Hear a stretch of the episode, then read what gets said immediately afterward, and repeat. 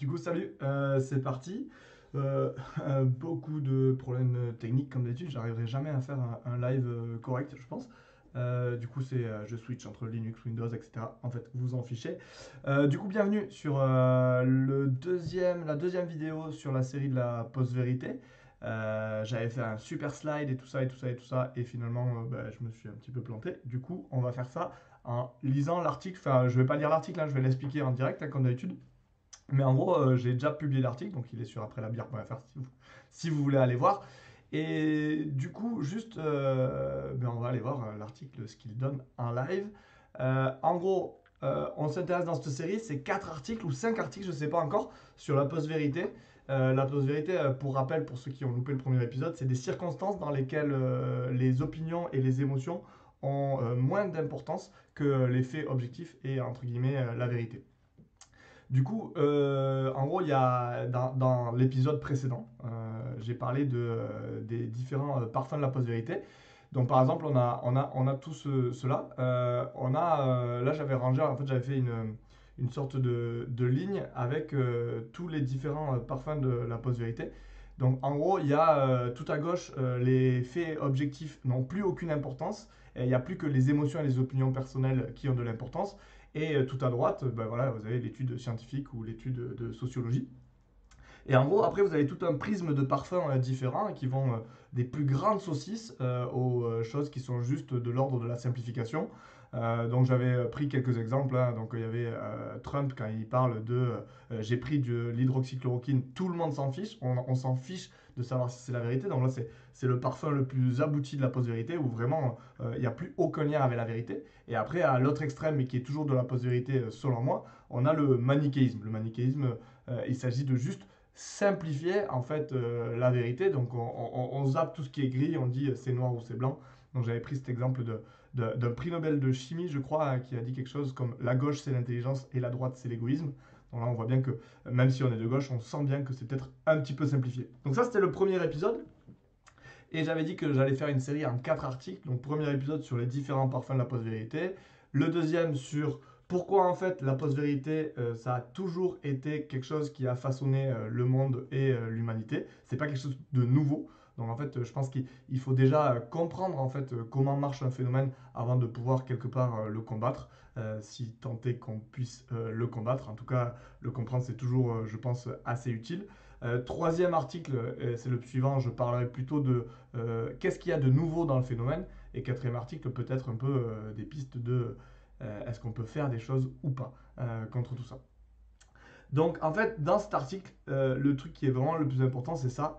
C'est euh, je m'intéresse à pourquoi en fait cette tendance à croire en des récits irrationnels est aussi répandue dans l'espèce humaine.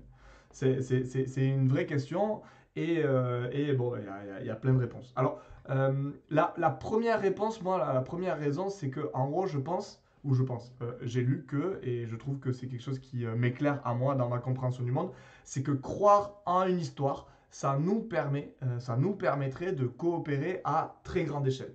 Hein, c'est parce que on est euh, tous ensemble et que on arrive à croire en une histoire commune qu'on arrive à coopérer tous ensemble. Alors le premier euh, qui a quelque part dit ça, c'est le papa de la sociologie, c'est Émile Durkheim, qui, a, a- en premier montré ce, pouvoir des religions, des histoires qu'on se raconte. Il a vu notamment que dans n'importe quel groupe de personnes, il y a toujours une religion qui se met en place, une spiritualité, une histoire commune. Dans chaque groupe de personnes qui coopèrent ensemble, il y a toujours une religion euh, qui se met en place. Et euh, il dit aussi que la religion n'est pas seulement un système d'idées, elle est avant tout un système de force, hein, un système de force qui nous permet quelque part euh, de coopérer ensemble. Donc c'est le pas le premier peut-être, mais en tout cas c'est l'un des premiers qui a dit ça. Et en fait moi quand on me dit ça, je me pose la question celle-là. Je me dis est-ce que c'est euh, parce que euh, il y a des gens qui coopèrent tous ensemble que euh, y a des mythes fondateurs et structurants qui émergent de toutes ces personnes ensemble, ou alors c'est parce que il y a des mythes fondateurs et structurants qui permettent aux gens de coopérer ensemble? Hein, C'est un peu, euh, je me demande, je me pose la question de la, causalité de tout ça. Est-ce que c'est parce qu'on coopère qu'il y a une religion, une histoire commune qui émerge, ou c'est parce qu'il y a une histoire commune qu'on arrive à coopérer? Alors, Moi, dans tous ces trucs-là, en fait, à chaque fois, euh, j'aime bien le système de, de, de, la poule et l'œuf. Attendez, je vérifie si tout marche bien. Hop. Ouais, après ça marche. Euh, de, la, de, la, de la poule et l'œuf que je trouve euh, très bon. En fait, je pense tout simplement que c'est toujours des boucles et qu'en fait, c'est très dur de savoir euh, qu'est-ce qui vient avant l'autre parce qu'en fait, les deux choses sont dans une sorte de boucle de rétroaction positive où euh, plus on coopère ensemble, plus il y a des histoires qui émergent, plus il y a des histoires complexes qui émergent, plus on a des manières de coopérer qui nous permettent de coopérer à grande échelle, etc. etc. Donc c'est vraiment une sorte de, de boucle de rétroaction positive entre des mythes fondateurs qui évoluent et des manières de coopérer qui évoluent. Et euh, moi, c'est vraiment comme ça que je comprends euh, la thèse de Harari. Donc, euh, Harari, c'est un peu c'est pas le successeur de Durkheim, mais c'est un petit peu lui qui prend le flambeau de cette puissance des histoires. Il a fait un TEDx très connu, qui est très bon, que j'ai mis en source de l'article si vous voulez aller le voir, et que je mettrai en source de la vidéo aussi. Où en gros, il explique que la force des chimpanzés, c'est la force des, des- Homo sapiens, pardon, sur les chimpanzés, c'est absolument pas ou c'est pas forcément l'intelligence euh, c'est vraiment la capacité de coopérer et de croire en une fiction commune. Hein, ce qui permet à l'humanité d'être plus forte, c'est qu'on arrive à coopérer entre des centaines, des milliers, voire des centaines de milliers, des millions d'individus, ce que le chimpanzé n'est pas capable de faire. hein. Au-dessus de 20-25, ils sont un peu perdus. Et en gros, euh, donc c'est cette capacité de croire en des fictions qui fait la supériorité de l'humain. Hein, et là, bon, euh, j'ai pris deux citations hein, de son livre. euh, alors, il a plusieurs livres, mais il y a un livre qu'il a fait qui s'appelle 21 leçons pour le 21e siècle. Et dans ce livre-là, en fait, euh, il y a tout un chapitre ou toute une partie sur la post-vérité. C'est hyper intéressant. Et dans ce chapitre, notamment, il parle de. il dit que l'Homo sapiens, c'est une espèce post-vérité, hein, dont le pouvoir suppose que l'on crée des fictions et qu'on y croit. Et après, il dit de manière un peu provocatrice, mais moi je trouve très très forte, quand un millier de gens croient en une histoire inventée, en une, his- une histoire inventée un mois durant, ça s'appelle une fake news.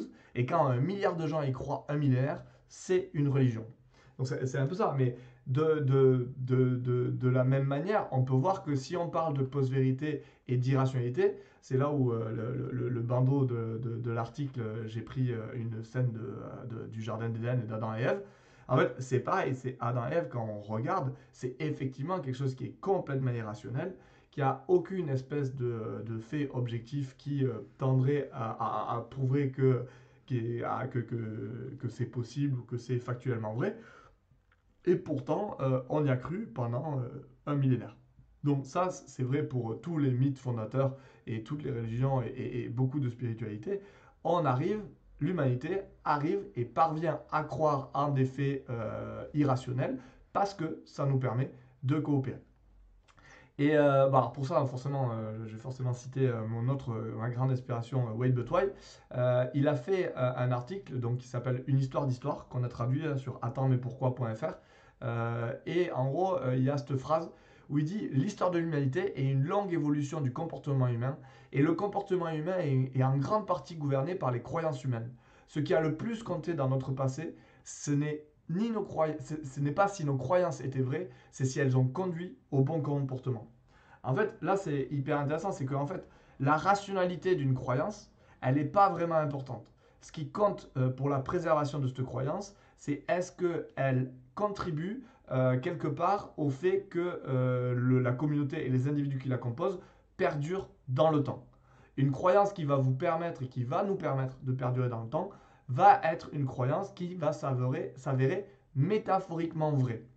Et ça, c'est un concept hyper intéressant, enfin, que moi je trouve hyper intéressant, qui est de Brett Weinstein, un biologiste, et euh, il fait de l'évolution, de la hum, psychologie évolutionniste. Et il appelle ça la vérité métaphorique. Il définit comme une vérité qui n'est pas forcément factuellement et scientifiquement vraie, mais qui est majoritairement bénéfique pour une communauté qui y croit. En ce sens, on peut dire que les religions ont été métaphoriquement vraies dans, l'histoire des communautés hu- humaines.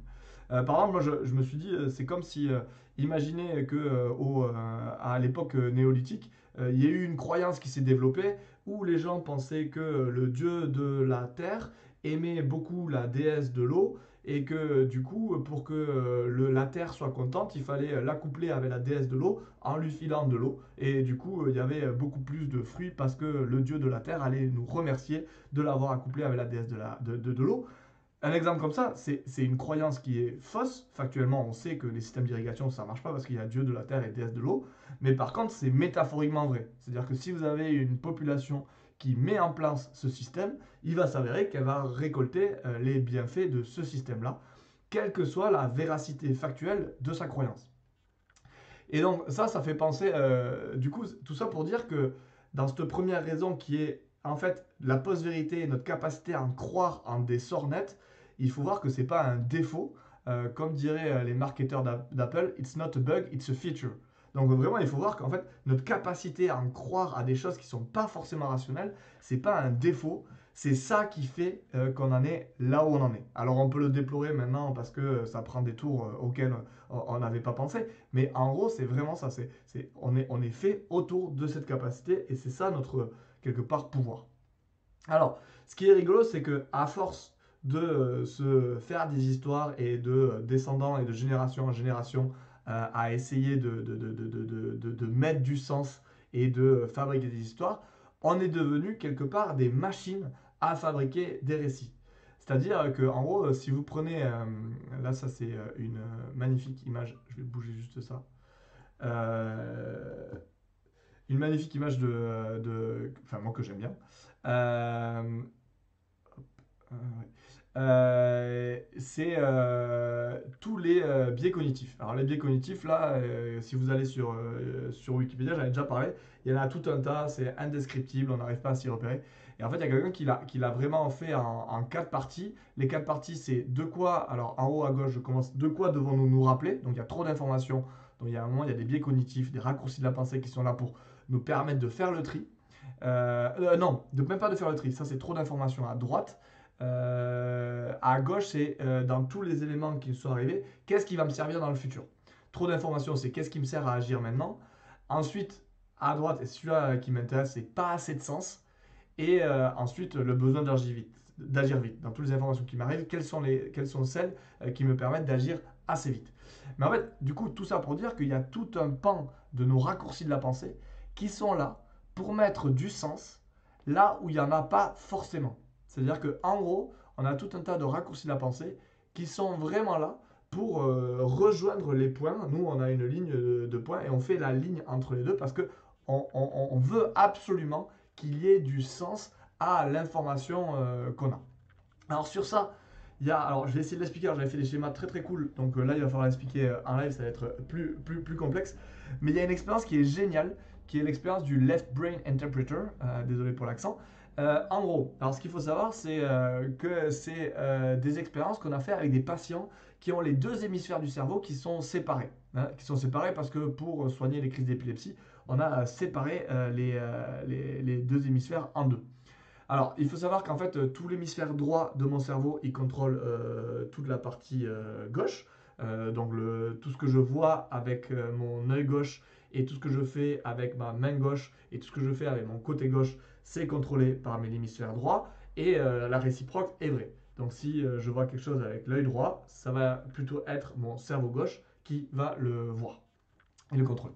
Donc en fait, ce qu'on fait, c'est qu'on euh, montre deux photos à un patient qui est touché par le syndrome des deux hémisphères qui sont séparés. Donc quand les deux hémisphères sont séparés, c'est-à-dire qu'il n'y a plus aucune communication entre, ou très peu de communication entre l'hémisphère droit et l'hémisphère gauche. Euh, donc on montre une première photo, hein, la photo 1 disons, et c'est une patte de poulet, et elle est montrée dans le champ visuel droit euh, de la personne. Donc en fait, comme c'est montré à droite, l'œil gauche euh, ne la voit pas. Et donc, donc quand, on la dans le droit, c'est inaccessible à l'œil gauche. Par conséquent, c'est juste l'hémisphère gauche qui voit la patte de poulet. Alors c'est un peu compliqué parce qu'en fait, les yeux sont pas alignés, hein, comme, comme on le voit sur l'image. Hein. Euh, l'œil euh, est pas connecté à l'autre hémisphère. Bon, voilà. Donc en gros, une patte de poulet, elle est montrée dans le champ visuel droit, donc inaccessible à l'œil gauche. Par conséquent, il n'y a que l'hémisphère gauche qui voit la patte de poulet. En, à l'inverse, on voit un paysage enneigé, euh, on montre un paysage enneigé, et, cette photo, elle est montrée dans le champ visuel gauche, et par conséquent, seul l'hémisphère droit voit le paysage.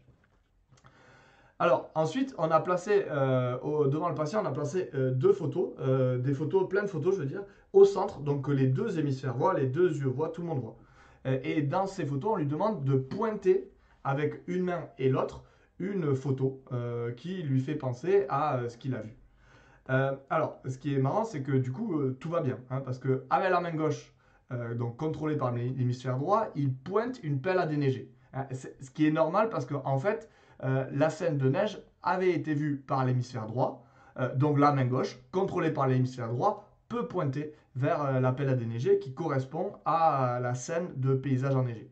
Dans l'autre sens, la main droite pointe vers un poulet, hein, parce que c'est la réponse la plus appropriée pour la pâte de poulet qu'avait vu l'hémisphère gauche. La main droite, contrôlée par l'hémisphère gauche, répond du coup au travers de son de pointer de pointer quelque chose euh, vers un poulet elle répond bien parce qu'elle sait qu'elle a vu une pâte de poulet donc là jusque là tout va bien tout le monde pointe parce qu'en gros euh, la main gauche euh, contrôlée par l'hémisphère droit a bien vu la bonne image etc mais là où c'est hyper drôle c'est que après on lui demande d'expliquer. Donc lui, il voit ses deux mains pointées vers euh, deux images différentes.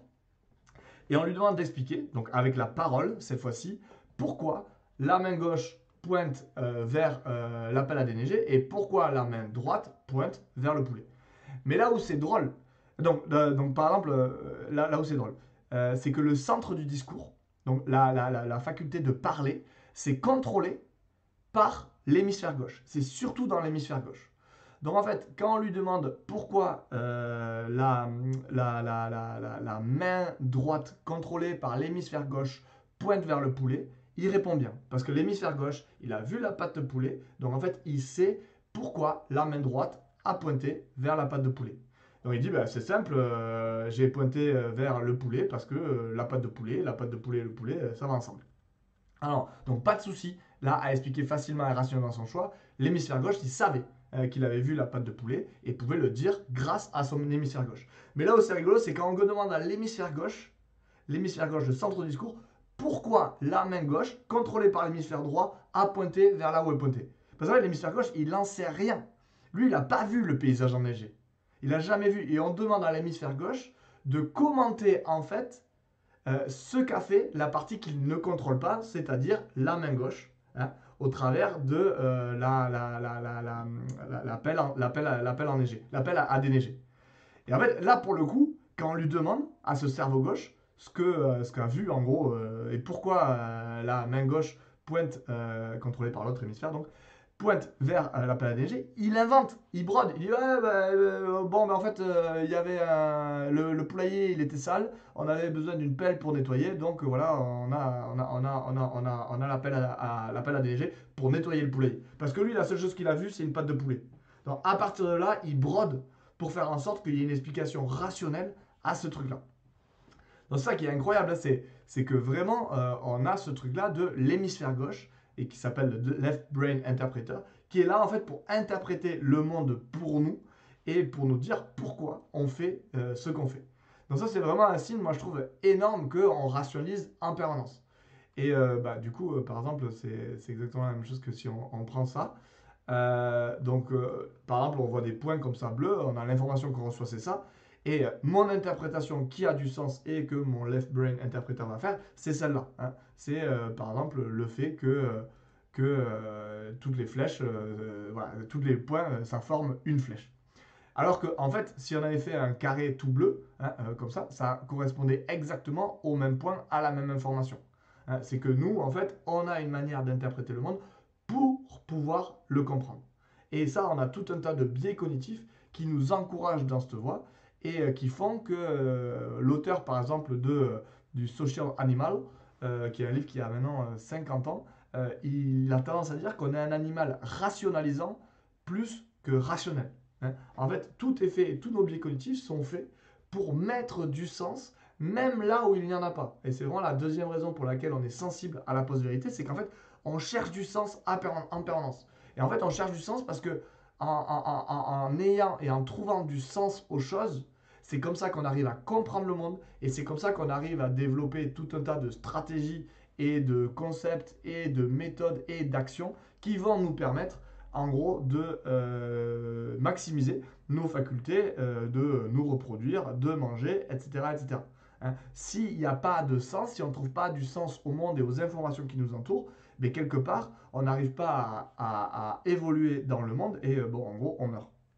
Donc en gros, tous les gens qui ne sont pas arrivés à mettre assez de sens dans le monde, ou en tout cas assez de sens qui leur a permis d'avancer, ben, effectivement, euh, ils sont morts et ils sont plus là pour faire des, euh, des lives avec des présentations qui n'ont pas marché. Euh, et en gros, voilà, c'est en prédisant le monde, on se sent à l'abri de l'imprévu et du danger. Ensuite, je pense que il faut voir que ce besoin de récit, euh, qui soit individuel parce que nos biais cognitifs ou collectif parce qu'en fait il nous a permis de collaborer, qui sont les deux premières raisons, en fait ça a structuré toute l'histoire de euh, l'humanité. Et euh, encore une fois, moi c'est un peu l'histoire de la poule et l'œuf, le besoin de sens, c'est à la fois l'origine de ce qu'on fait et c'est à la fois la direction dans laquelle on va. Parce que en gros, on a un récit qui donne du sens, du coup on a des actions une qui provoque un récit qui, a qui donne du sens, qui provoque une ou des actions qui ont du sens. Euh, ces actions, elles vont changer le monde.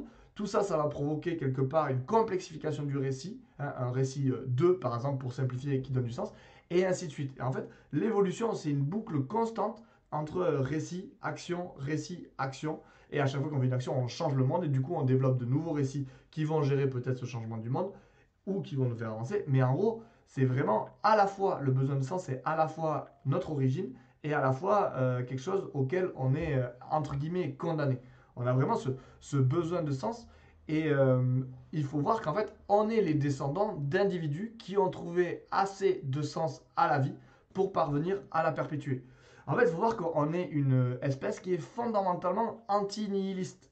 Hein, c'est pas une histoire de on trouve du sens parce que en gros on est mieux dans nos baskets une fois qu'on a trouvé du sens, etc. En fait, vraiment, c'est une question de vie ou de mort s'il n'y euh, a pas de sens à euh, souffrir ou à lutter contre la souffrance, à aller chercher de l'eau, à, euh, manger, bah, du coup, on est une espèce animale nihiliste et les espèces animales nihilistes, elles meurent. Parce que, en gros, l'espèce humaine, elle arrive à se reproduire et à avancer dans la vie parce qu'elle met du sens dans tout ça. Et donc, tout ça pour dire que le sens, c'est pas comme dans la pyramide de Maslow, vous savez, on a tout en haut le, le besoin d'accomplissement, etc. Donc le, besoin de sens, il n'est pas là. C'est-à-dire qu'en gros, pour moi, euh, le besoin de sens, donc si on prend la représentation en pyramide, j'expliquerai l'autre après, euh, si on reprend la représentation en pyramide, en fait, le besoin de sens, euh, il est à la racine de tout. C'est-à-dire que s'il n'y a pas de sens à la souffrance, si on est complètement nihiliste, on n'a même pas besoin de se nourrir, d'avoir, de dépencher notre soif, de nous reproduire, de dormir, etc. C'est parce qu'en fait, on met du sens à tout ça qu'on arrive et qu'on arrive à avoir une pyramide de Maslow et une pyramide des besoins. Donc en fait, ce besoin de sens, de comprendre, il est à la racine de tout ça. Euh, alors la seconde représentation, elle est marrante, je ne sais pas si vous la connaissez, c'est une représentation en vague. Et c'est pour dire qu'en fait, euh, c'est pas parce qu'on euh, n'arrive pas à se nourrir qu'il n'y a plus aucun autre besoin. C'est juste une hiérarchie de besoins qui est peut-être plus comment dire, euh, plus organique que juste une pyramide où on fait l'un après l'autre. C'est des choses, c'est quand, euh, quand on a euh, plus le besoin de respiration ou de nourriture, on peut, et la, priorité s'élève des autres besoins comme la, le besoin d'accomplissement, etc. Moi, je préfère beaucoup la représentation en vague, je la trouve plus juste et moins binaire. Et alors, ensuite, la dernière raison, ou c'est pas une raison, mais c'est quelque chose qui est en complément, c'est qu'en gros, euh, quand on pense euh, à la vie, à ce qu'on fait sur Terre, etc., etc., euh, le besoin de récit, il vient aussi du fait qu'on a peur. on a peur parce que, en gros, depuis qu'on a compris que l'espèce humaine était une espèce qui était laissée à elle-même, qui, que la vie n'avait pas forcément de sens intrinsèque, qu'il n'y avait pas forcément de direction, que c'est hyper flippant comme euh, vision du monde. Et en gros, euh, depuis qu'on a pris conscience, que l'humain a pris conscience qu'il est sur Terre et que euh, on ne sait pas trop pourquoi, on ne sait pas trop où on va, on ne connaît pas les raisons de la vie, et qu'on va mourir, c'est hyper flippant. Et du coup, les récits, c'est juste une manière, quelque part, de répondre à cette peur et cette émotion qu'on a de flip total de pas comprendre le monde. Et en gros, c'est vraiment ces récits-là, euh, ces religions, ces spiritualités, tout ça, ça a aussi pour vocation à donner du sens à tout ça et à répondre à nos peurs existentielles qui sont, si on le résume, la peur de mourir et la peur de, disparaître ou le non-sens que tout ça a. Et donc, il faut aussi voir que, en gros, on croira en n'importe quoi d'irrationnel, quelque part, tant que ça répond à notre besoin de moins avoir peur. Donc on a cru par exemple au, confort et, à ces choses-là parce qu'en gros ça nous permet d'avoir moins peur des aléas naturels. Mais dès que en gros la peur et le besoin de croire à un récit va dépasser notre besoin de rationalité, on va euh, se précipiter de plus en plus euh, vers des récits qui vont soigner nos peurs existentielles au péril et au dépens de la rationalité de ces récits. C'est-à-dire qu'il y a un moment, quand le monde devient trop complexe, trop dangereux, trop flippant, eh bien on commence à croire en, enfin, n'importe quoi, en des récits de plus en plus irrationnels. C'est exactement la même chose que moi, si j'ai le cancer en phase terminale, euh, je peux vous assurer que je vais aller voir plein de gens qui vont me tripoter les oreilles, le truc, en disant qu'ils m'envoient des ondes et qui vont soigner mon cancer. Parce que à ce moment-là, je serais tellement flippé que j'aurais besoin quelque part, ou en tout cas il va me falloir une sagesse immense pour pas le faire, et, j'aurais besoin de, me rassurer. Donc en fait, on a envie euh, de gens et de récits qui nous disent que le futur est lumineux. Et plus ça va être euh, compliqué, plus euh, notre besoin d'être rassuré va être fort, plus notre besoin de rationalité va baisser.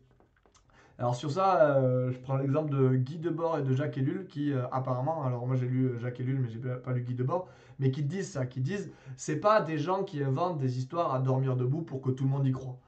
c'est que quelque part, les gens dans des situations de stress vont se précipiter vers des discours qui les rassurent parce qu'on on a viscéralement besoin d'être rassuré et pour, ne pas vivre en fait dans une espèce de, crise d'angoisse existentielle permanente.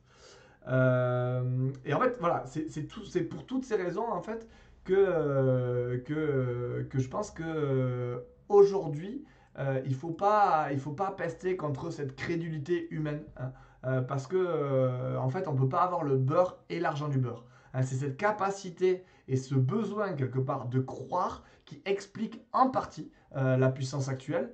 Mais en fait, là, ce qui se passe, c'est que peut-être, en tout cas, moi, c'est mon hypothèse et ça va être le troisième article, euh, ou en gros, et la troisième vidéo du coup, euh, ou en gros, en 2020, je pense qu'il y a des facteurs qui font que euh, cette crédulité, quelque part, elle est, elle est toujours, elle est toujours potentiellement une puissance incroyable de l'humanité, mais elle est aussi peut-être, elle devient une fragilité, un talon d'Achille, pour reprendre un mythe un peu connu, de l'humanité d'aujourd'hui parce que en gros, euh, ça nous amène, euh, cette irrationalité va pouvoir nous amener peut-être vers une non-gestion euh, des problèmes qu'on a pu créer. Et ça, c'est quand même questionnant. Donc ça, j'en parle dans une semaine. Donc c'est le mercredi, paf, je, date, le mercredi 22 juillet. Euh, ben, j'espère que ça vous plaira. Euh, n'hésitez pas à liker la vidéo, partager, lire l'article, partager l'article. Euh, le liker aussi, ça fait plaisir. et sinon, je mettrai les liens vers la newsletter. N'hésitez pas à vous abonner à la newsletter si vous n'êtes pas abonné. et voilà. Et vous n'avez pas de questions. Je sais pas combien il y a de personnes qui regardaient. En tout cas, ça m'a fait plaisir. C'était un nouveau format où on fait défiler l'article. Dites-moi si ce que vous en pensez. Je pense que les slides, c'est un peu mieux. Mais bon, c'est un live. Il faut le faire quand il faut le faire. Et que là Sinon, euh, j'allais pas le faire. Et bien voilà, merci beaucoup. Et bien, euh, bonne soirée, régalez-vous bien. Ciao, ciao.